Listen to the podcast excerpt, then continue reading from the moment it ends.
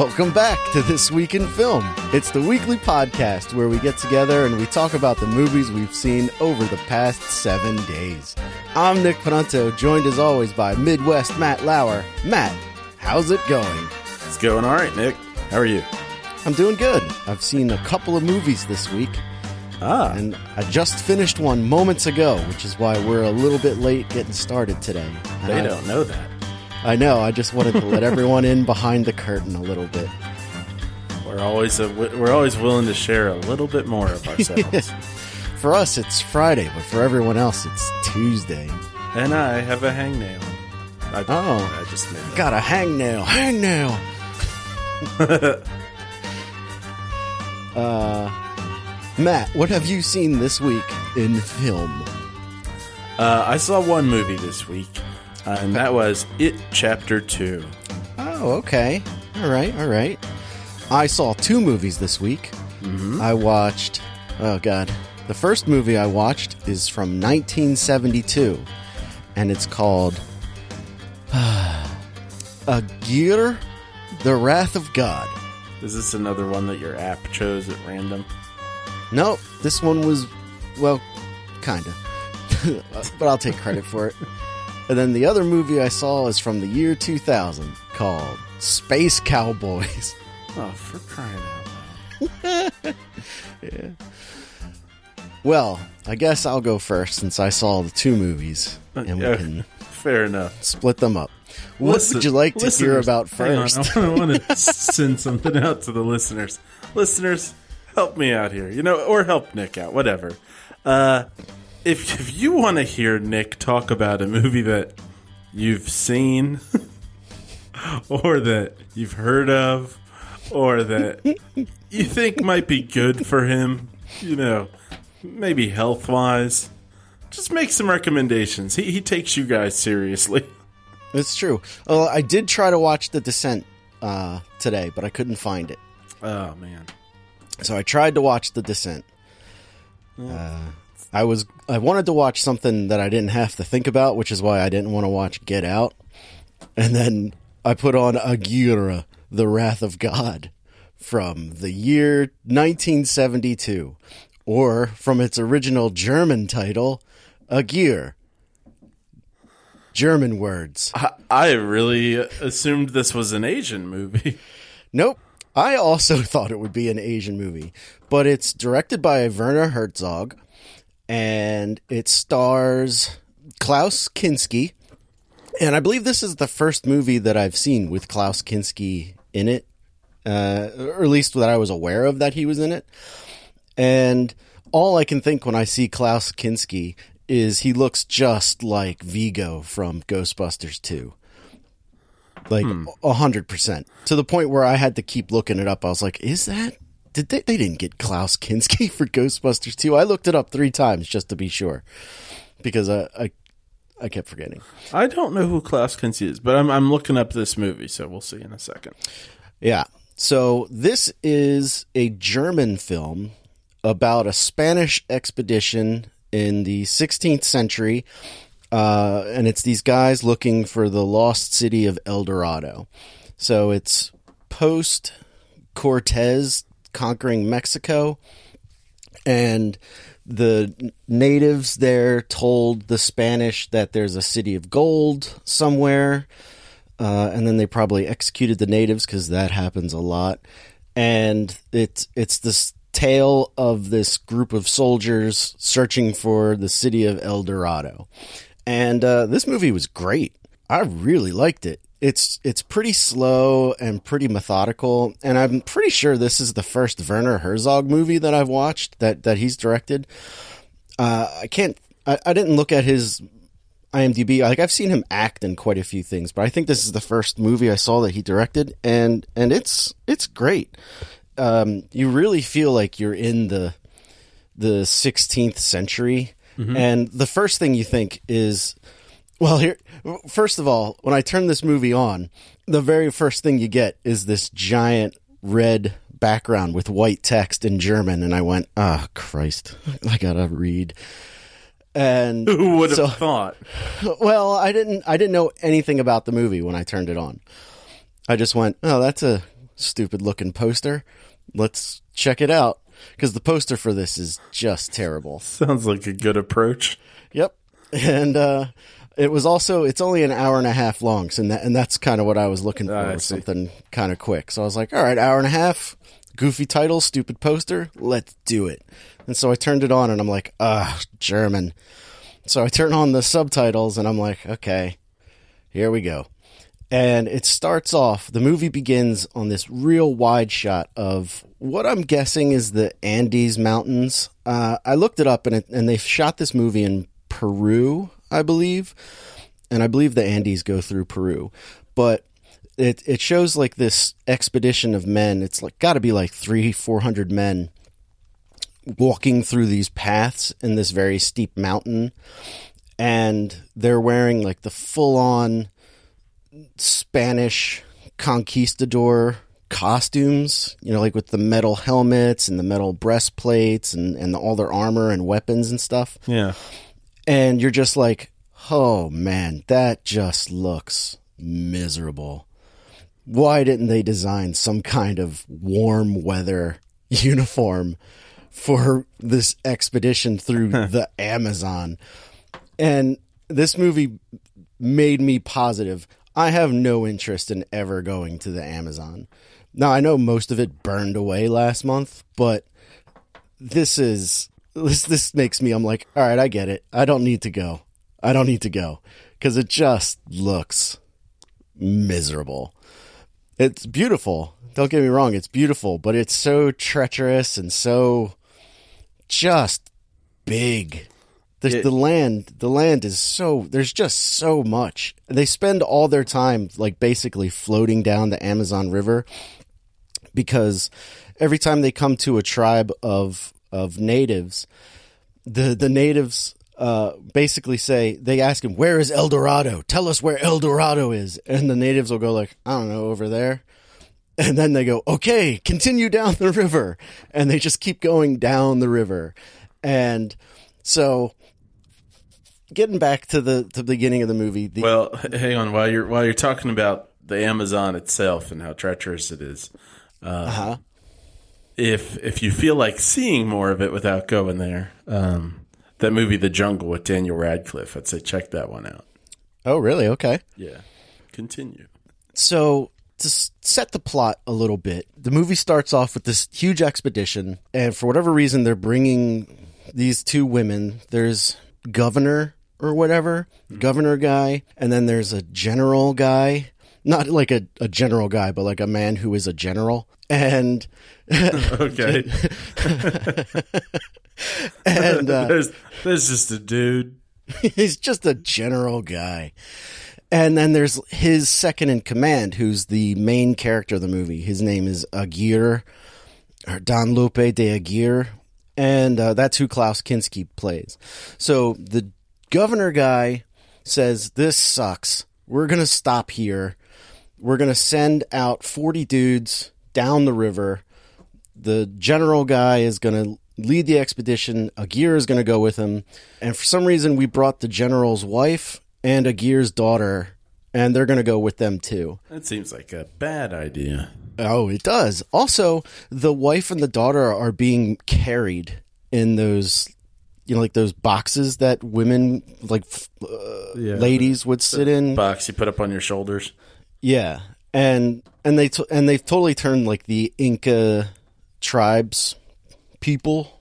Mm-hmm. I don't know if that's the correct way of saying it into slaves. And they're just they're just carrying these women through floodwaters and, and mud and and whatnot, and it's it's terrible. Like you're just like at one point you just got to be like, get out of the box, lady. Like at one point they almost like they're going through the floodwaters and they almost drop the the thing. Yeah. and and you're like oh whoa she almost fell. And there in the frame you can see like this white person's hand pop out to hold the box from falling over. And I was reading the IMDb trivia of the movie after I after I watched it. And apparently that white hand that pops out is Werner Herzog's hand to keep the, keep her from falling out of the uh the container because they're really trudging through this slog which Wait, was which it- was pretty it- interesting. It pops out of what? the side of the frame Oh, okay. So it's it's coming in from out of camera. Gotcha. Yeah, like everybody in this movie is very, very tan because they've been in the Amazon for however long and they're of Spanish descent, supposedly. So, like, you see this really white person's hand just appear and you're like, oh, where, who, who's that? And you never see him again. Yeah. So, it, like, you definitely notice when it happens, but I, I'd forgotten about it till I read the trivia and I went, oh, that was that hand. Anyway, so the 40 men go off on their own expedition and they make these rafts out of tree logs and they're going down the river and they go through these rapids and you're like this is insanity i mean have you ever done whitewater rafting No, no, no. I mean, I've been on some some, some bodies of water that have like little bits of white water, but definitely not what you would, not what you're referring to. yeah i mean i've done it once and it was like i guess i don't know how high the scale goes it was like the the hardest it got was like a level 3 of 5 and i was like this is crazy and my dad fell out of the boat and everything uh-huh. And I was like, this is crazy. And what these guys go through on these wooden rafts, and we're in like, when we did it, we were in rubber boats with, we all had paddles and we were just there for fun. We didn't have a horse or cages of chickens for food, you know, like all these supplies, Yeah, you know? And these guys are just going down this river on these wooden rafts. They're about the size of a living room. And you're like, Jesus. And so then they get to this one part where one of the rafts gets caught in an I want to say an eddy, which I, I may be saying it wrong or have the wrong word, so apologies. But it's basically where sorry, water, sorry, Edie. yeah, or Eddie. Uh, I'm not sure. One of Him those. too. It, it's one of those things where the water, like past a rock, starts to swirl, Yeah, and they can't get out from where they are. So they're like just stuck in the middle of the Amazon River and they can't get out. But meanwhile, all the other rafts have pulled over to the the the side of the river and they're just looking at this raft with like 10 dudes on it. And they've got their slaves like trying to row out and they've got these long weapons like for war, like just Spanish weapons. And they're like trying to push themselves off the wall. I think there's a a cannon on the boat. Like they've got all this ridiculous stuff and they can't get out of this spot. And they just keep running from one side of the boat to the other. And the general guy says, well, we've, I guess we got to go to the other side of the river to rescue them. And this guy, Aguirre, is like, why would we do that? Let's just leave them. And the general guy, he's a good guy. And his name is Ursa, Ursua. I'll just call him General Guy. And he says, "Now we're going to go get them." So he and the priest put the others always. And, and so here's the other thing about the movie is it's sort of based on a true story, mm-hmm. but it's based on a true story in the in the sense of there was once a guy. And, okay. And so it's supposed to be this whole story is told from the perspective of this monk who is on the journey with them, whose journal survived the expedition. It's the only thing that survives the expedition. Okay. And they tell you that at the beginning of the movie. So this monk guy and the general guy put together this plan to rescue these guys. And while they're in the middle of it, these guys have to go all the way downstream to find a place where they can cross the river and then backtrack. Is and there a reason they can't? I'm sorry to interrupt, but is there is there a reason they can't fasten ropes to the boat and have it be like pulled out? Yes, the river is super wide.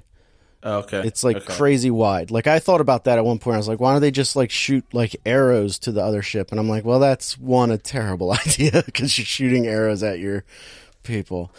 But like the the ship is too big that any rope that you could fire with an arrow would be too small to. Well, I was thinking even if they're having people row out towards them, you know, they might be able to chuck something to them. But Uh, well, would if they just not the, have rope, that that's the river that is long. too the river is too strong to try to do that, especially with the boats or rafts that they have. There's no way they like if they go back out into the water, they're going downstream. They're, they're, Gotcha. they're basically out of control, right. And they can just kind of steer where they're going, but they can't go back. Okay, So they send a, a group of guys to go rescue them, and during the night, the guys on the boat just start shooting their guns because this is also at a time when bullets were a thing. Like I guess weapon weaponry was advancing from crossbows to rifles, okay, And so they've That got, must have been a weird time. It it's really does seem weird because they have like all the guns are massive, just so big. And they also have crossbows and they all have swords and they have cannons. So it's just like this weird conglomeration of technology Yeah. where they're they're just in transition. Anyway, the guns go off during the night, and the next morning, the group of guys that went to rescue them is there, and they look down, and the guys on the raft are all dead, and they've been like shot with arrows because there are hostile natives in the area. That sets the tone for the rest of the movie. The The general guy says, "Well." I guess we should leave. And the monk says, Well, we can't leave without giving them a proper Christian burial. And you're like, Okay. So the, the monk guy's really into this Jesus stuff. And you're like, Okay. And the guy Aguirre is like, uh, I'd be like, told- hey, look, dude, we couldn't get them out of the river live. yeah, exactly. So the guy Aguirre is is he goes against the orders of his commander and shoots a cannon at the boat to destroy it so that they can't so they just have to move on because he's tired of one. he's tired of waiting. You're right. You're right. It's it's a good call, but Aguirre is also the guy who just wanted to leave them to die in the first place. So you're like, oh, I didn't say that one was a good call. yeah, this guy Aguirre, he's a loose cannon, and the general guy is pissed off at him, but he he kind of lets it go. And the general's wife is, if he does that, what what makes you think he's not going to do something even crazier down the line? So down the line, he does something even crazier, and he causes a mutiny. And they rebel against the general guy. They shoot him. He doesn't die, but they shoot him and Aguirre basically takes command, and then they say that they're defecting from the crown of Spain, and they crown this nobleman who's with them as their new king, the king of El Dorado. And so then the movie just goes from there, and it just keeps getting worse and worse and worse for these guys. Like it just everything goes downhill. Like they're they're surrounded by all this beauty and lushness and they're starving to death while they go down this river because the river continue like the river floods like all the time so that they can't get ashore. And when they do get ashore they can't find anything to eat really. And so like they can catch a fish every once in a while in the river but they don't have fishing rods. They're like fishing with string around their fingers kind of a thing. Like they're just so unprepared for this kind of long expedition, uh-huh. and especially because they think that there's a destination. And spoiler alert: there is no El Dorado. It doesn't exist, and they don't know that because they're they're dumb. So that's why And- the natives are just like, yes, it's over there. Just keep, Yeah. just keep going in that direction. Eventually, Yeah. you'll get there. I mean, and they're getting picked off one by one by by hostile natives, and so like the movie goes on, and like people are just dying left and right. And at one point, these two natives row out to them, and like they're just coming out to say hi, like hello. And they drag him on the ship, and the one guy has a gold pendant around his neck, and they start like badgering knows him. where El Dorado is. Yeah, they're like, "Where did you get this gold?" And the the one translator guy, uh, who's one of the slaves, is like, I, "I feel like he's just lying about everything he translates." he says, "Where did you get this gold?" And the man goes, "Where where did you get the gold?" And the guy says in his native tongue, uh, "You know, over there." And they're like, "El Dorado is nearby." And then the monk comes over and he goes, "Yes, but does he know about the passion of our Lord Jesus Christ?" And they all look at the the they guy all look at- drowns himself. they look at the the native guy and he's like do, do you know about jesus? And the guy's like the guy goes no i don't know what a jesus is. And the monk hands him a bible and he goes this this is the word of god. Look at it. The word of god. And he hands him the bible and the native guy just kind of looks at it and he like goes huh. And then he puts it to his ear i guess to hear the word of god because he doesn't know what a book sure, is Sure, yeah, yeah. you know and the people on the boat just start screaming blasphemer! He's a blasphemer! And they just execute him. Like they just What? kill him. Yeah they just murder him right in front of his wife because he put the bible to his ear because he's never seen a book before. And also because he hadn't heard about the wonderful glory of jesus christ. And I truly hope, I truly hope that this specific scenario has never actually happened. I, I mean, I believe it happens to this day. uh, I, The way the way it happens and how quick it happens, I was like, oh yeah, this happens all the time. I, I, mean- just hope. Don't get me wrong. I would like nobody to get killed for anyone's beliefs, Uh-huh. but I seriously hope that there's just never been anyone who's like, "Oh, I don't know what this is. Let me listen to it." Now I'm dead for for, for putting it to my ear. And I believe it's the priest that stabs him with his sword. Well, I think course. that's what happens. Who, who else But is going to be like so enraged about the blasphemy? Yeah. And I'm just like, Jesus Christ, no pun Yeah. intended. Give him give him a second to tell him what a book is process. first. I mean, you told him it's the word of the Lord. He just thinks you're holding a fancy box. Also, he may not know what God is. Like they turn on this guy so quick, and he was friendly. He just came out to see what was going on. Then later, they they come across this native encampment alongside of the river and they all get out and they start everywhere they go they're they're on the hunt for hostile natives like everyone that they come across is trying to kill them in their eyes like nobody i mean they're so far downriver that no one has no white person or non-native has been in the, those areas to the point where like spanish conquistadors never made it down there so the native people don't even know who they are to Right. be afraid of them Yeah, sure. and so everywhere they go, they're just on the attack. So they come across this village and they, they like run out to kill everyone in the village because they think that they're going to kill them. And there's no one there. They're, Sounds like sounds like Caucasians. yeah. Oh, they also have a another kind of they have an African slave and they use him in this scene. They strip him down to like his underwear or loincloth to scare the natives because they think if they think white people are scary, a black person will be terrifying. Oh, yeah, and that, that's logic. and that's a quote. And so they send him out just running in his underwear and they're chasing after him. And then they realize the camp is empty. So they steal all their, their food. And then they realize that the camp was cannibals because they have all these body parts and like half eaten arms and stuff. So when they And- stole their food, yeah. So like, well, they was they stole like the bananas and the fruits and ah. and stuff like that. Yeah. So like that's how their adventures go. Like they they come across something, they attack it, they destroy it, and then they go, well, I guess we continue on to El Dorado. Meanwhile, there's less and less of them. Everyone's getting sick and malnourished. And every day someone else dies from an arrow wound.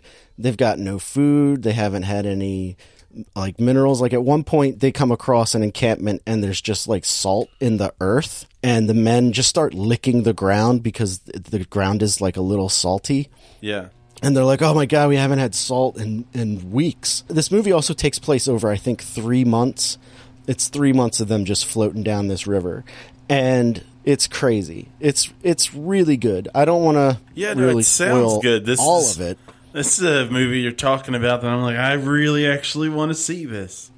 Yeah, the Klaus Kinski guy, he's kind of like an intense actor. I didn't really care for him. His acting style, I think, was just kind of abrasive to me. He also like walks around like he kind of walks like Johnny Depp in Pirates of the Caribbean a little bit. Oh. But like I was reading the IMDb, it's supposed to be because he has like a hunched back kind of a thing, like he has Oh. real bad posture.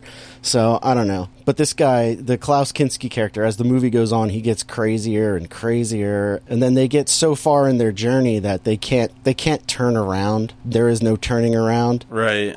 and and so they just have to keep going, and and they're all just dying. It's it's quite a trek through through hell. It's definitely worth checking out. It's it's an hour and a half. I really enjoyed the hell out of it. It was it was quite entertaining, and you kind of learn a lot about what is 16th century conquistadors a little bit Uh-huh. like just having to live in that armor. Like as the movie goes on, they they all wear their armor all the time, and they just have like the metal hats and the and the breastplates. But as the movie goes on, the helmets get rusty and tarnished, and just everything gets real gross, and they're all just wearing the same clothes.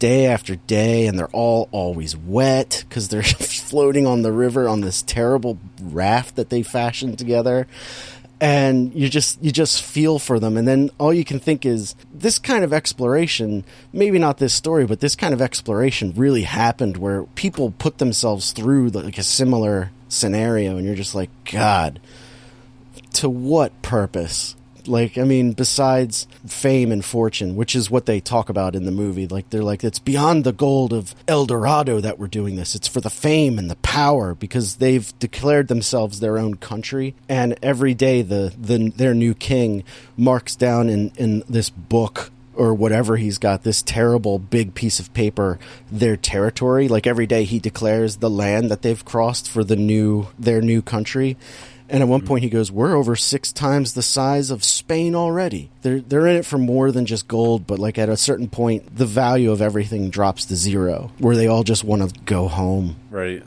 You know, it's it's f- f- wonderful. I really enjoyed it a lot, and and talking about it actually makes me like it a lot more. Yeah, well, it's it sounds like a good one. I guess uh, occasionally you actually run across something good in your adventures. yeah, yeah. Like the translator guy who's also one of their slaves. Like you don't know if he's ever telling the truth about what he's translating because he's a slave and he hates the Spaniards. And so at one point there are these natives along the side of the river and they start shouting and like hooting and hollering when they see the the raft go by and they ask him, "What are they saying?" And he goes, "Oh, um I don't know, fresh fresh meat on a raft." And and so the the white people get scared because the brown people are going to attack them. Where meanwhile the the translator could just be lying, and they could have been like, "Ooh, people, people, let's go see the new people." It could just be a lie. he just starts snickering to himself. Yeah. yeah, So talking about eating you. is really uh really a, an interesting movie. I, I enjoyed it quite a bit. cool. But yeah, you said you hadn't seen anything else from Werner Herzog. Uh, ha- have you seen Grizzly Man? I've seen parts of it. I kind of know everything I need to know about that movie from when it happened, like the story of Yeah. it. I, I just thought don't- you had seen it, so I was going to say No. that, that was from him. Yeah, I mean, like I, I remember when that happened. Like I heard all about it, and then he made the documentary about it or or whatnot, and I'm just like, I don't care enough about that guy to watch his movie, The Grizzly Man, not Werner Herzog, but the, the a- Grizzly Man is, It's an is a, interesting movie. uh, he's such a jackass. Well, that's not not true. He got all those people killed, Well, him, and then his girlfriend died him, too. him, him and his girlfriend, and then two grizzly bears. Spoiler alert. Yeah, sorry about that. Yeah, so Well- Gear, the Wrath of God. Check it out. I saw a movie in the theater, so that means Oh is. yeah. that's not the theme song you came up with last time. Preview corner. Oh, no, that actually is the thing you came up with last time. yeah, uh, here's some previews. Saw another preview for Terminator 6, and boy, uh, this is a new preview. So if you've you know you've seen the other previews and you want to see something a little bit different, it's out there now. And all of the lines are terrible. Like every line in the preview is just over dramatic, but spoken in the most bored, bland way possible. Like everyone seems bored, including me. so I want to want to go to the theater to see this, even if it's going to be bad. Like I, I want to be motivated to go, but the more I see of it, the more I'm like, no.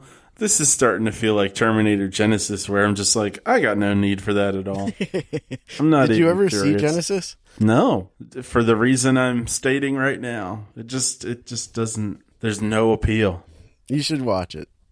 It's pretty awful. Yeah. Good action sequences in it. I will give it that. So the action stuff in it, for the most part, is pretty good, but the story is stupid. Yeah, I, I could pass. I mean, even with the, with I, I don't know what that one looked like, but with everything looking so bad in this, like the CGI looking so terrible, I, I, I can't even. There's one shot where the um, human. So you know how in the commercial you've seen before, it looks like there are two Terminators and one's a woman and one's a dude. Yeah. The woman is actually instead of being a robot made to look like a human, is a human who's been upgraded. Um, yeah. twist. So it's an upgraded human against a robot. And you know, I can I don't even know if we can think of them as robots anymore. They're just globs of CGI stuff. There's one moment where she's fighting with him though, and she's like slicing him in pieces with a chain, and that's kind of a cool shot. But the rest of it just looks so messy and like unrendered that I can't imagine even being pulled in for the quote unquote action. So I don't, I don't know, man. If if I end up in the theater, it's going to be 100% just me wanting to see Linda Hamilton on a screen. Oh, see, I think she looks just terrible. Oh no, I'm not talking about how she looks. I'm just No, but I mean, like, Linda like when I, Hamilton. s- I saw that latest trailer and I'm like, what happened to Linda Hamilton?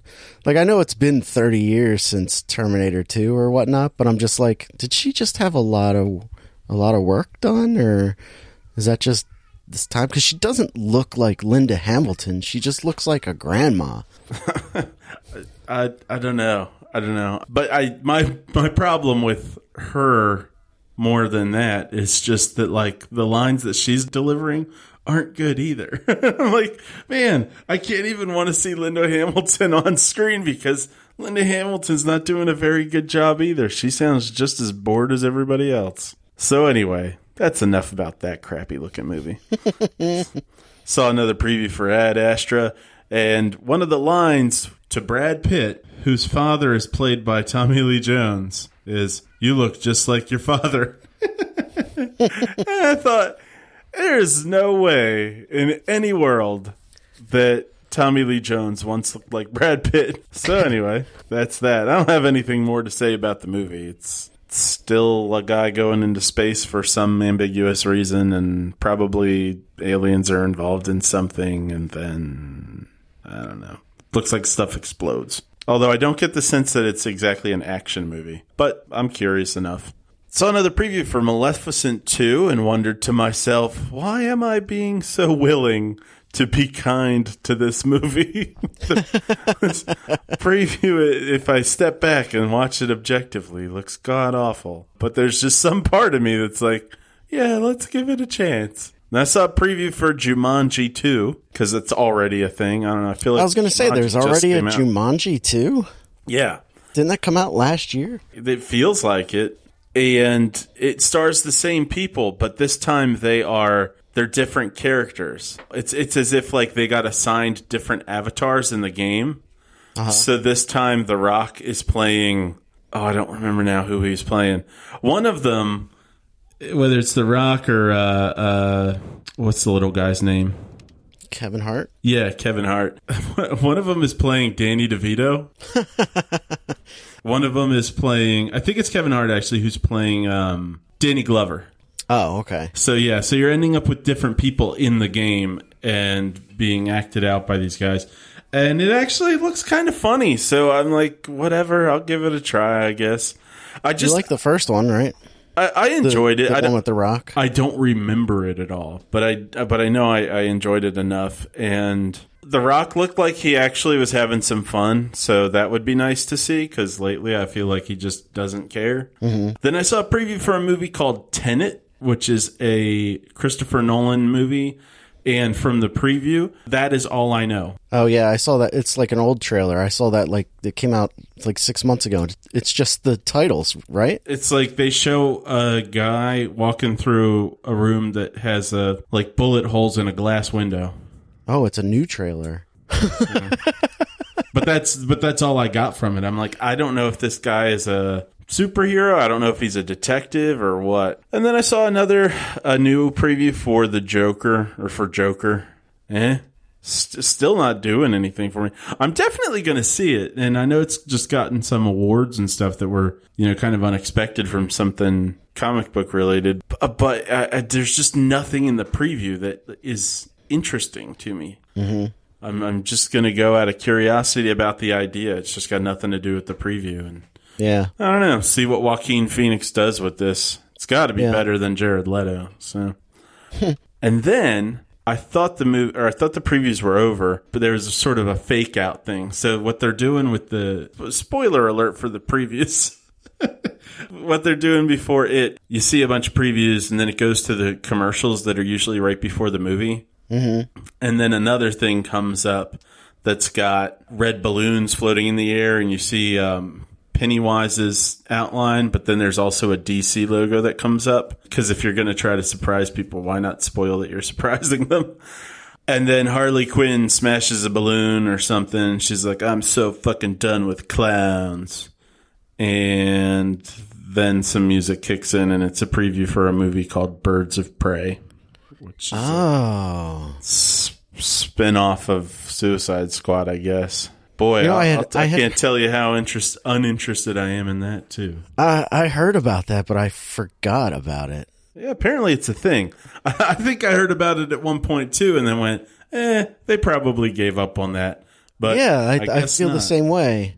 Well, apparently that Flash movie's still supposed to be coming, so I guess they're not done with this round of DC movies yet. Probably because of Aquaman, because that fucking sucked. But anyway, It made so much money. ugh, shut up. so it too. So okay so it won. The first part was a movie about kids. I mean probably everybody knows this. Kids who one of their one of the kids brothers was murdered by this clown. Sort of has like weird powers and stuff kind of paranormal and he's a serial killing clown he eats kids this happens like every like 27 years or so so this takes place 27 years later now is it okay if i spoil this Please. Okay, because it, it's there's not much in it that's not in the old TV movie. So I haven't seen that either, so yeah, I Um, don't. Please feel free to spoil it. I I really have no interest in seeing it. well, you know that's that's that's fair because um, this movie this movie sucks, Nick.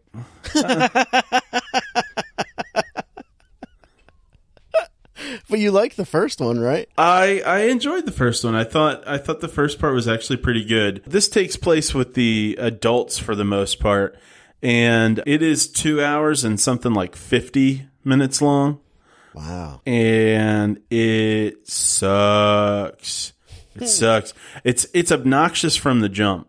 Like it's it's got oh god, it's got that Stephen King feel, even though it's done by different people and decades later after all those TV movies, and it still just has that feel where people are being obnoxious and like the dialogue's not right. It's kind of janky, and I'm Dialogue dialogue that only works on paper. Yeah. Yeah, and there's really nobody doing a great job in it. Jessica Chastain's fine. James McAvoy, who is I, I'm just sick of. He's he's overrated. I'm sorry, it's true.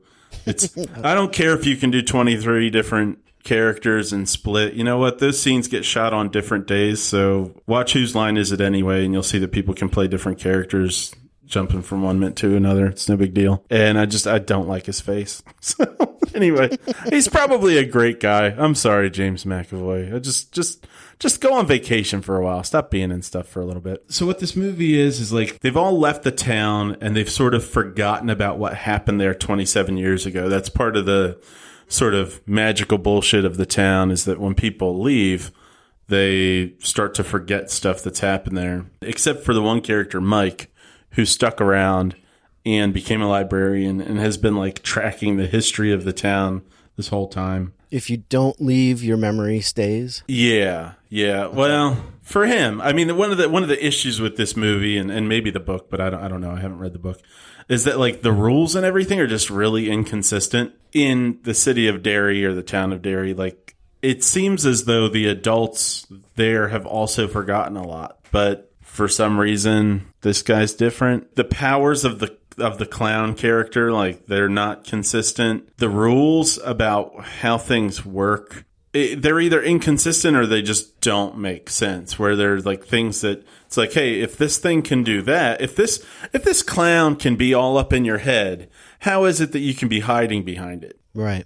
You know, like it, Yeah. it should know where you are because it can be in your mind Sure. and just stuff like that all over the place that just it it's it's not a good enough movie to make room for that you know to like give it a pass the things that are that you would need to give a pass to are so stupid and like kind of glaring and it, you just it takes you out of the film so anyway so yeah this guy mike sticks around and 27 years later some guy gets murdered by the clown at the beginning of the movie and so he's like oh no the clown's back, which is a problem in and of itself because the clown eats children. And this is like a 25 year old dude walking around, not related to anything. And unless the clown's supposed to be homophobic, which doesn't seem appropriate. Let me interrupt you. Yeah. So, how do they know that there's a clown? Like, if the thing eats children, then how do they know that he exists if there's no evidence of him? the characters? Yeah. Oh, because he's been scaring them. He tried to attack them. He did he kill them? Well, he killed the brother, but he he he he pops up a lot. He's like, "Hey, I'm a scary clown. Ah, I'm gonna bite you." And this is another issue. is he does this all the time in the first movie and this movie where he pops up to scare people, but his goal is to kill them. But he seems to refuse to do that until like, hey, let me wait till they're all about ready to kill me. Then maybe I'll just start pulling the trigger on this. It it just makes no sense. There's there's a whole bunch of like backstory that gets thrown in. Like it, it's kind of like there's like a Native American explanation of like what this thing actually is. Like it's not really a clown. It's it. Which side note that every time they say it, they refer to it as though they know the title of the movie is it. They're not like, oh no, it's coming. They're like, oh no, it's coming. like it's so annoying. But anyway, They name it it. yeah, yeah. Instead of being like Pennywise or just being like it as though it's part of a sentence, they're like, and then it will be here. It is going to attack us. Oh God, shut up. So anyway, Mike manages to get them to come back to the town and they're super reluctant to come back. They're all acting like they're scared. And then once they're there, they're acting as though everything's fine. I'm like, wait, this doesn't make sense. They don't remember, but they're scared. And then they get there where they can start to remember. And the first thing they do is just have a party.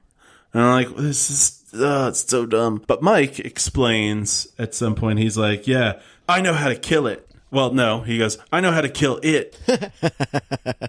and they're like, hey, that's good. You maybe should have mentioned that before everybody was ready to just leave. There's no adventure or anything to find out how to do it. It's just like, hey, there has to be a way to beat this unbeatable thing. Oh, conveniently, one of the characters just knows it. And it's not really going to be explained or anything. You just kind of see James McAvoy have a f- montage, and he's like, now I know it too.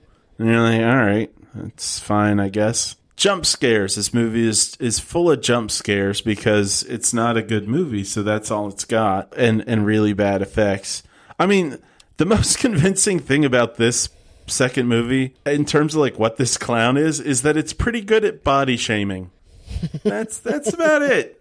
That's about it. I, you know, I, I generally speaking, I can make it. If a movie's not great, I can make it to maybe near the end before I start checking my watch. You know, like maybe if if I check my watch, it'll be like the last quarter. So I was checking my watch, going, "Oh man, I hope this is over soon," thinking that it was at least two hours in. Nope, it was literally an hour in. Oh no. And the next time I checked my watch, it was an hour and 28 minutes in. Oh, And then an hour and 32 minutes in. oh God. yeah. I was like, oh man, it's only been four minutes. this is terrible. Okay, so there are some things this movie actually does pretty decently, though. Mm-hmm. Comedy. There are a lot of jokes. Some of them don't land, but enough of them do that I'm like, well, I'm, I'm I kind of enjoy the comedy in this, which is a weird thing for me. Because if I'm not enjoying a movie, the comical stuff usually is just pissing me off even more. There's that, and then there are the kids. So the kids are still in it in some scenes, just in flashbacks, and the kids are fine. The problem with this is the comedy doesn't belong, and the kids don't need to be there. You don't need to do any flashbacks, and they add an hour into the movie. Yeah. So it's like the best parts of the movie are the parts of the movie that don't belong there. And that's not a good sign. And it's not an enjoyable experience. There's a. Okay, so I'm spoiling here too. So, anybody listening, if you don't want to hear about the actual end of the movie, come back in a few minutes. So, they kill it like you would kill a boggart A what? a boggart from Harry Potter, where you're like, oh no, it, it looks like the thing I find scary. Let me think it's not scary, you know, and then it'll turn into a a they'll turn from a spider to a spider with roller skates I do not remember this from Harry Potter at all. Oh, okay. Well, there's the thing that transforms Wait, is that the- whatever they're afraid of. Is that the giant spider that tries to kill him in like the second or third movie? No, no, no, no, no. This this is in the, th- yeah, it is in the third movie. But um, no, it's not the giant spider. It's just like they're in a classroom and the they open this chest and a boggart comes out. But whatever kid is at the front of the line, it turns into what that kid is afraid of. So one kid's afraid of a snake, and then it turns into a clown, which actually is even scarier looking. Ron's afraid of spiders, so it turns into a spider, and then he turns it into a spider with roller skates on. Uh, Which anyway, more terrifying, I think, because now it can move. yeah, well, that's what they do in this movie, though. They're like, we're going to not believe you're scary, and we're going to tease you to death. And they pretty What? much, yeah, they pretty much tease it to death. There are so many problems with this. One, everything I just said. Two, the power is belief. Okay, so this is the way to like fight back at this thing. And they do it throughout the whole movie. So it's not just at the end. They're like, oh, it's not real. It's not real. It's not real. And then it would, whatever was attacking them would disappear. But the problem is they never, never, never seem to believe what they're saying. Mm-hmm. There, it's it's like if you were to close your eyes and put your fingers in your ear and be like, "Oh, it's not real. It's not real. It's not real." That's what you would do if it was real Yeah. and you were trying to convince yourself in some way and you were doing a terrible job at it. Right. You don't bel you're saying it, but you don't believe it. Right. So the power should not really be doing anything. Right. Yeah. So It's more like instead of the power being belief, the power is hope I I guess yeah like or, or the denial. power of the incredible power of prayer.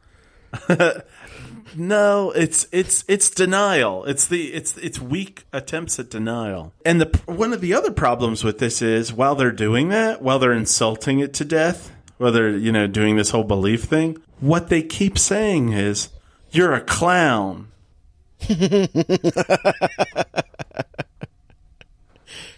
But can he change shape? Isn't that one of his powers?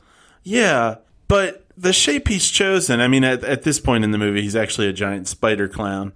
But, like, he's chosen to take the shape of a clown. And if you're like, yeah, you're a clown, shouldn't it be like, yeah, I know. And now I'm going to eat you like a clown. Right. Yeah. So it doesn't, it just, it, there's so many things that if you think about it at all, it just isn't good. And then my last note, and I started writing this out because I was like, you know what? I need something to help me soothe myself while this movie is not ending. Uh, so my last note is fucking end, fucking end, fucking end, fucking end, fucking end, fucking end, fucking end, fucking end, fucking end. And that was just me doing a little bit of therapeutic breathing. just helping myself through the last few minutes because this movie refuses to end. Even once they've defeated the thing, they're like, "Oh no, no, no, no! You're not going anywhere. There's another twenty minutes." Oh. Yeah. So it too. Screw this movie and all of its orifices. So you're not excited about the director's proposed extended cut? Honestly, I, I have heard about that, and I think it would probably, if it's taking parts of the first one and, and the second one and blending them a bit differently, it would probably improve the second one. But I'd much rather just go back and watch the first one and have it be a standalone. And the first movie does work just fine as a standalone movie. The second movie really just did not need to happen at all. Hmm. Interesting. Yeah. I guess the second movie exists just because it's in the book, Yeah. right? Yeah. I think Yeah. so. Well, and because the first one made a bunch of money, so they were like, Well, let's isn't- make more money. In the 90s TV one, isn't Yeah. the worst part the adult part? Yep. and that did not change. Yeah, and there are things that are like sort of referenced. Uh, there's just so much stuff in here that just really doesn't need to be in it. There's no. This movie could easily have been an hour and a half. Seriously, like I, I, I you could cut out half of it and be fine. You you could have made an entertaining movie. You could have made a decent like okay, you know what? They only beat it temporarily the first time, so they need to beat it for real. But what they needed to do, and I don't like I said, I've never read the book, so I'm not ragging on the book unless it's this bad. What they needed to do is just chuck the book and go like, hey, you know what? Okay, so we want a film about them destroying this thing permanently. Let's write that up with what we know and how it works, you know, rules that are in the universe and try that and spend a lot less to make it and keep people in the theater for a lot less time wanting their lives to end. You know, just like be better people. Oh, that's a shame. I know you were looking forward to it. you know, I shouldn't have been. I should I should have known better. I should have known better. As soon as I saw same- James McAvoy's fe- uh, face, I should have been like, "All right, I'm- this, this is no, no." It was the same guy that made the first one, right? I think so. Yeah, Yeah, that's a shame. it it doesn't it doesn't feel the same, but yeah, I think it was the same guy. Yeah. So that's that. Don't check it out unless you absolutely need to. Well, I guess that's it. Chapter two. Oh wait, I have a whole other movie. yeah, I thought you were just saying the title. I was making a hilarious pun. My second movie that I saw was from the year 2000 called Space Cowboys, uh-huh. directed by Clint Eastwood and starring Clint Eastwood, Donald Sutherland, Tommy Lee Jones, James Garner, James Cromwell, Marcia Gay Harden, and William Devane. All right, so all those people are in this movie, and this movie is two hours and 10 minutes long. This movie could have easily been an hour and a half, and hmm. definitely should have been. Haven't you seen this before? Nope, this was my first time. Oh, And so the plot of this movie is a Russian communications satellite is falling out of orbit and the software on it and the hardware components are so old that no one working at NASA today or in the Russian cosmonaut program, I don't know what the, I guess Roscov is what they call their Russian program. Nobody knows how to fix it except for Clint Eastwood and Tommy Lee Jones, Donald Sutherland, and James Garner, who were in the pre NASA space program when it was an Air Force program. And uh, it's not a good movie. This movie blows. It's it's yeah. it's kind of interesting from from like a from a uh, a concept point of view where you're like, oh, okay, so the the conceit is these old guys are the only ones who know how to fix this satellite. Okay, let's get them let's get them up there. Nope. We spend an hour and 15 minutes getting them to space. They try to cram so much plot into it. The first 10 minutes of the movie take place in black and white 1958, where these young hotshot Air Force guys are are flying around in experimental planes, like breaking records and stuff because they're that's their job. Tommy Lee Jones is the pilot, and Clint Eastwood is his partner or co-pilot. And on the ground is Donald Sutherland, and James Garner is flying the recovery plane. And for whatever reason, that makes these four guys an indispensable team. In the 1958 segment, they have younger actors playing them, but they're using their modern voices. So you've got Right. You've got a young guy speaking with Clint Eastwood's gravelly ass voice. Yeah, exactly. And you're just like, I I don't need this. I don't need this at all. This is stupid. We don't need this scene at all. And the scene basically ends with the Air Force's space program ending and NASA's space program beginning. And then they bring out a monkey and they say, because I guess Clint Eastwood and Tommy Lee Jones were supposed to be the first men in space. And then they bring out this monkey who's going to be the first man in space. And then that starts uh, James Cromwell plays the the head of NASA or something, and Tommy Lee or Clint Eastwood and, and him hate each other because they crashed a plane, and doesn't make any sense. It's stupid. And so jump forward to the year 2000, although it says present day, but it's not, we don't fly a space shuttle anymore. And this movie's all about flying a space shuttle. Like I said, the, only these old guys can, can fix the satellite. Now I know I've mentioned that like four times now, but the movie does too. The movie keeps, Okay. the movie keeps telling you only these old men can fix the satellite. You're, you're giving us a real flavor of the uh, Yeah. of the movie itself. I see. And so you might be asking, well, what's wrong with the satellite? Why Nick- don't they Nick, just let it wait, crash? What's wrong with the satellite? Why don't they just let it crash? Oh, I'm glad you asked. There's a Russian guy who says this satellite's very important to Russia. If it crashes, there could be civil war in my country, and we don't want that, right? And so James Cromwell is suspiciously like, no, we don't want that at all. Bum bum bum. Huh. Yeah. So so something is afoot already, and you're like, oh, this is more than just like a rescue operation. There's going to be like you already know you already know what the, guess what's up with the satellite. See if you can figure it out. It's Russian. Yeah. that's that's the whole thing. It's it's it owns our president. No, no, this is before this is before that. Uh, it's filled with Sputnik. No, but it's filled with something. What's the nuclear stuff called? Uh, nuclear weapons. plutonium. It's filled with nuclear weapons. Okay. And that's why we can't let this satellite crash, is because if it starts to crash, it will deliver its payload all over the United States. We don't find that out till till Clint Eastwood's inside the satellite two hours into the movie. And he's like, wait he's a like- minute. Why do all these things say Acme on them? Are these Right. bombs? Well, like this satellite is so huge, like it's a monster satellite, and they're like, "What kind of modifications did you make to this?" And James Cromwell's like, "Necessary ones," and you're like, "Is James Cromwell in on this or is he not?" And basically, long story short, the NASA got used. The satellite is filled with nuclear weapons that will blow up the United States if Clint Eastwood doesn't disarm them mm-hmm. or turn them back on. And if they turn them back on, then basically they're just arming weapons against themselves for the Russians. There's two young guys on the trip with them. And the one guy's like, "Hey, we have our orders. We need to we need to do this." And so he goes to fix the satellite on his he escapes from the space shuttle to fix a satellite. A satellite that you can go inside and walk around in was how big this thing is. Mm-hmm.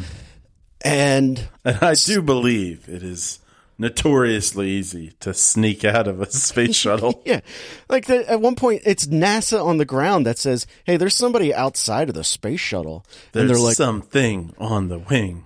and William Devane is like, "Hey, Clint Eastwood, someone's outside the space shuttle. Who is it?" And they're like, "Well, I'm here. It can't be me.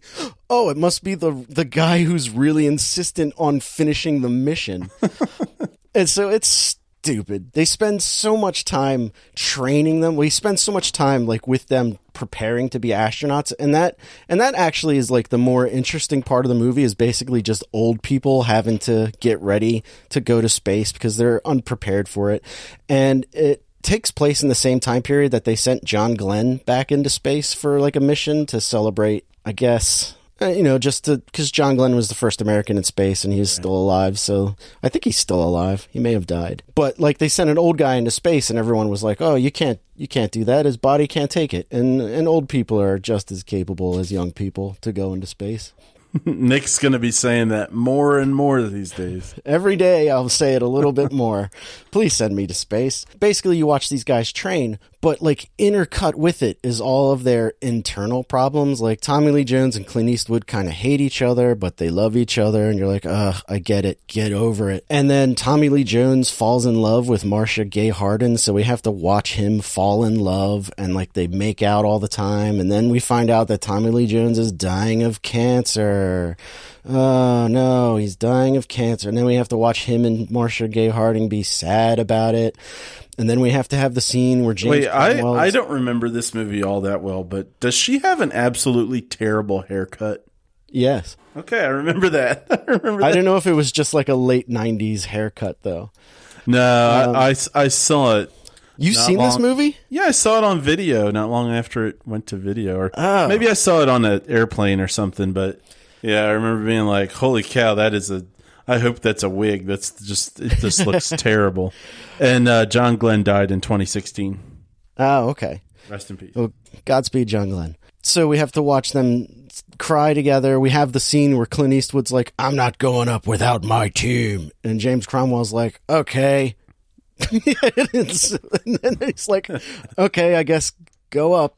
So they Good thing we did all that So they training just then. do. Yeah, we like waste 10 minutes of him arguing about whether or not Tommy Lee Jones should go to space because he has cancer. And then at the end, they're like, okay. Meanwhile, in Apollo 13, they take care of that in, I think, two minutes. in two minutes, like they they tell Gary Sinise, you can't go to space. You have you might get the measles. We just can't. You just can't go.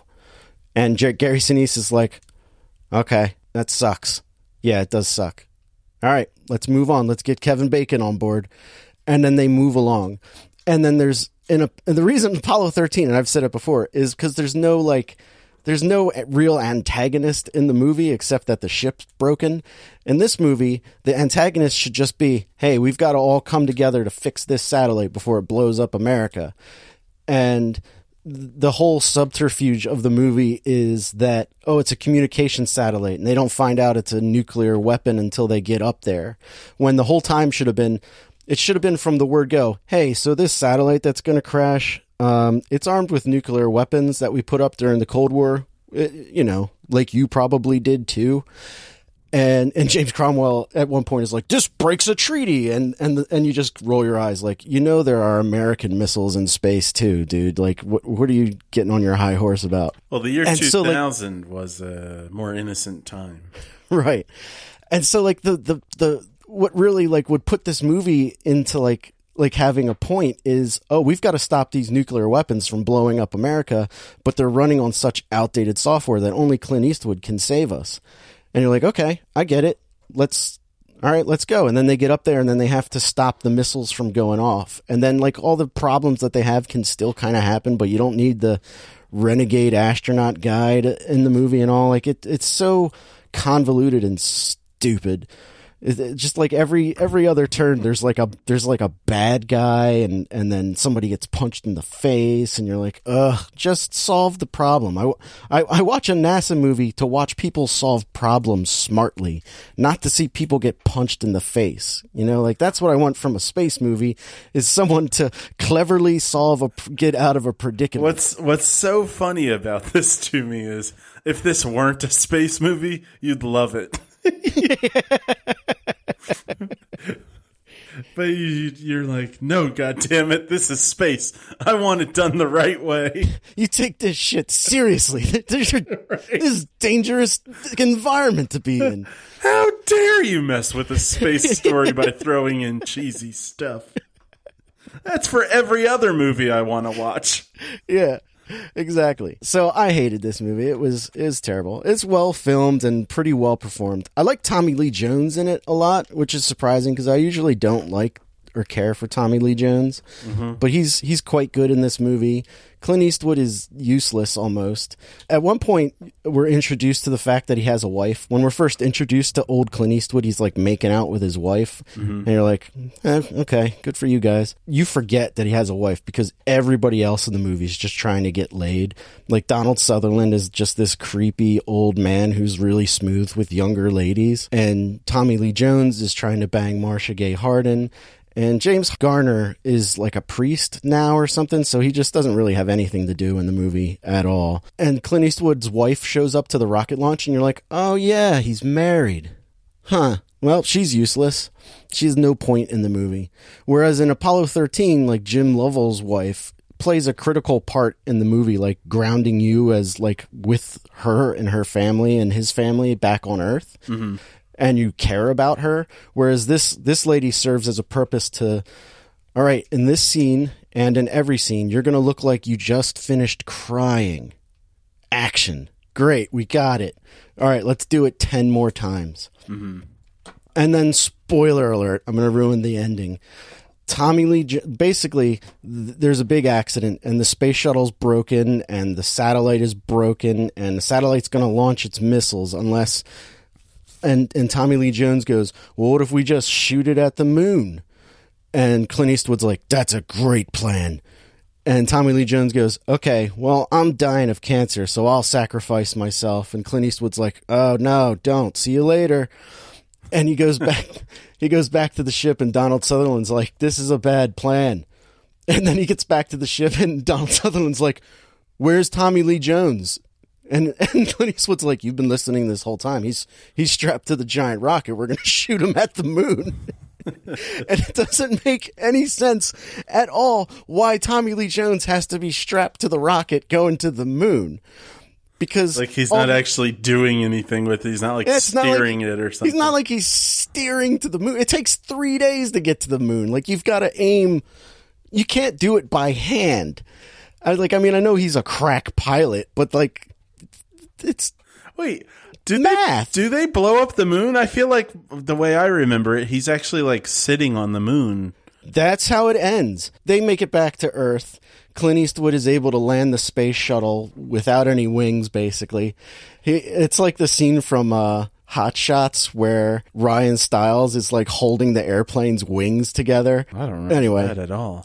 Oh, it's funny. So he lands the plane, and then they're all like, "Hooray!" And then they're, and then Marcia Gay Harden is like, "Oh, I'm sad. My boyfriend just went to the moon to die." But again, like Tommy Lee Jones straps himself to the top of this rocket to just push go. I guess. I guess that's his whole purpose is to just hit the on button for the missile engines. The the movie ends with Clint Eastwood and his wife looking at the moon and she says, "Do you think he made it?" And Clint Eastwood's like, "I don't care." he's really just like, "I think so." And then Frank Sinatra's "Fly Me to the Moon" starts playing. And we go we go all the way to the moon and we can see like the debris from this crash. And we get closer and closer and closer and we go around this rock and there's this spacesuit just sitting up against the rock like a beach chair looking at planet Earth. And you're like, this is stupid. Wait, so he so so he blew up the moon? No, he just And- landed on the moon, but survived the nuclear explosion. Well, that's of all what I was gonna say. Like, hitting it. how is it that all these things have blown up and he's all right? Not only did he survive a nuclear holocaust, but he survived landing on the moon strapped to a rocket going 50,000 miles an hour and had the capacity to crawl over to a rock to have a nice view. It's so dumb. Yeah, I remember hating that movie, but you, you make it sound worse than I even remember. Yeah, I I hated it. It's so long. Like I kept I kept looking at the clock. I'm like, they're not even. They're just barely getting to NASA to start training. It's been 45 minutes. Like we spend you spend like 15 20 minutes getting the old gang back together and you're like, "Why is James Garner here? He's got nothing to do." Donald Sutherland has nothing to do. Like at least Tommy Lee Jones is like a pilot and he can land the space shuttle, but so can any other astronaut because they have all these like the the running thing through the movie is that there's these young astronauts who are pissed off that the old astronauts are taking their slot. So they send two young astronauts up with them. And I'm like, why is Tommy Lee Jones there then? Like, what what purpose does he serve except to be able to land the plane if the computer dies? Because they talk about that. They're like, oh, you don't even really have to land the plane; the computer does it. And Tommy Lee Jones is like, what if the computer breaks? And so at the end of the movie, the computer breaks, and Clint Eastwood is the one who has to land the plane, even though he's not a pilot like Tommy Lee Jones.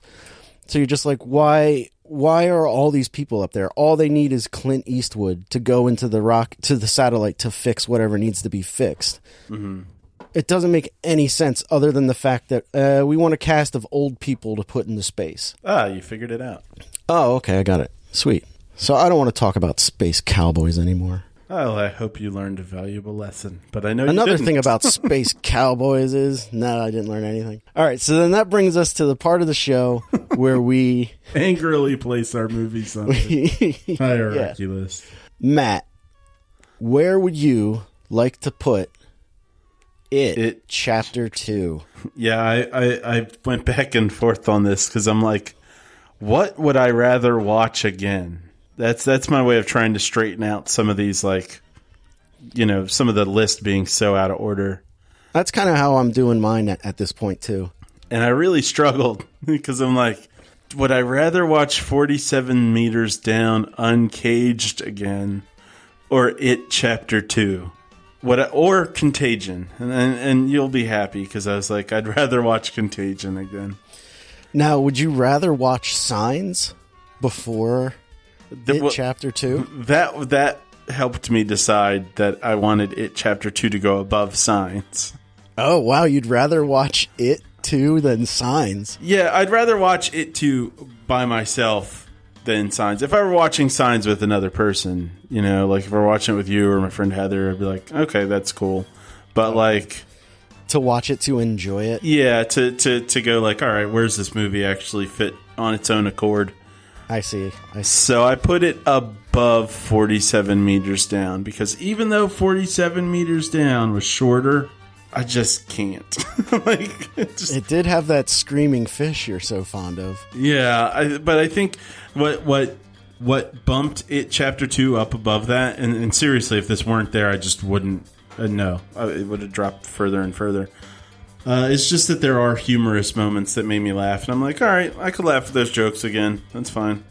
They're not done well, by the way. they just like there are a couple things where I'm like, oh, that joke is kind of funny, and it, it should probably go on for another three seconds, which I usually don't think either, but it, it didn't. So anyway, How many stars would you give it?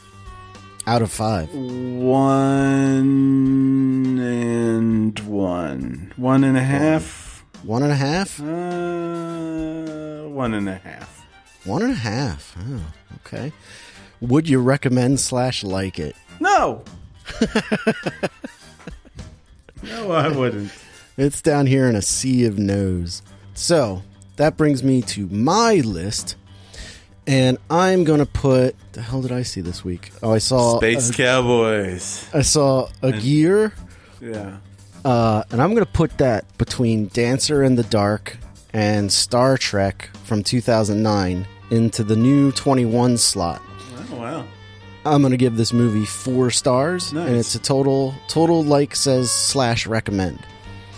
Now, Space Cowboys. I had placed this movie, but I'm moving it down. you hate it more while you're talking about it. well, after I talked about it, I do hate it more, it. Yeah, I like and- that with it. With- and I'm actually I originally gave it one star and or one and a half stars, and now uh-huh. I'm dropping it down to one. boom. So I'm putting Space Cowboys in the number 72 slot underneath Hunter and in, bet- uh, in between Hunter and Mortal Engines. Uh, I'm going to give it one star. and it's a no. I No, I totally would have gotten two and a half stars if it wasn't about space. you're so mad. It's just so. St- it could have been a good movie. There's like a good movie in there, or No, an enter- it- like an entertaining movie, and they ruined it. Yeah, it could have been like Independence Day or something, and you would have enjoyed it, and you would have been perfectly fine. But they messed with your space. Yeah. Uh, The other the other thing about it is like the special effects are real dated. Like I bet at the time they looked pretty good. All of like the spacesuit like spacewalking stuff that they do is all computer generated and it looks janky Okay. and they just kind of paste their faces on the in the helmets like they did in the movie Gravity. It's kind of made like a crappier version of Gravity or a hmm. 20-year-old version of Gravity. Like I wonder how Gravity will look 10 years from now as you know like special effects decline with age or or get worse the older they get the, the, the i'm going to say one other thing about it because uh, because I, I have the platform so like the weightlessness scenes like you know how like when you're in space you get to float around Yeah. the NASA offered them to like use their their Vomit Comet airplane to do their filming for their weightlessness stuff, and Clint Eastwood was like, "Nah, we don't need to do that because I think everyone will get sick." And so it just basically looks like everyone is strapped to wires, just kind of floating around and moving real slow to reach for things.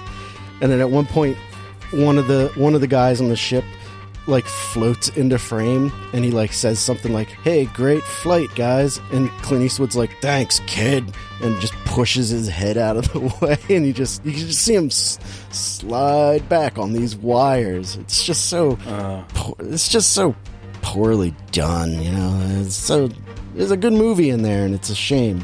Matt anything to plug for midwest? Matt recommends this week You know, honestly, I don't think I do have anything. You know, check out that Tool album if you haven't. i still haven't listened to it it. no, Oh, to. check it out. Yeah. If you're interested in seeing our movie rankings list, check us out on Letterboxd. We're this week in film podcast, I think, on there, real specific. And uh, you could go to the website, but it hasn't been updated because I don't know how to fix it. If you know how to fix a website, contact us at this week in film podcast at gmail.com or just send us an email if you want to get in touch and tell us your views about space. Other than that, if that's the end of the reel, We'll see you next week in film. See you then.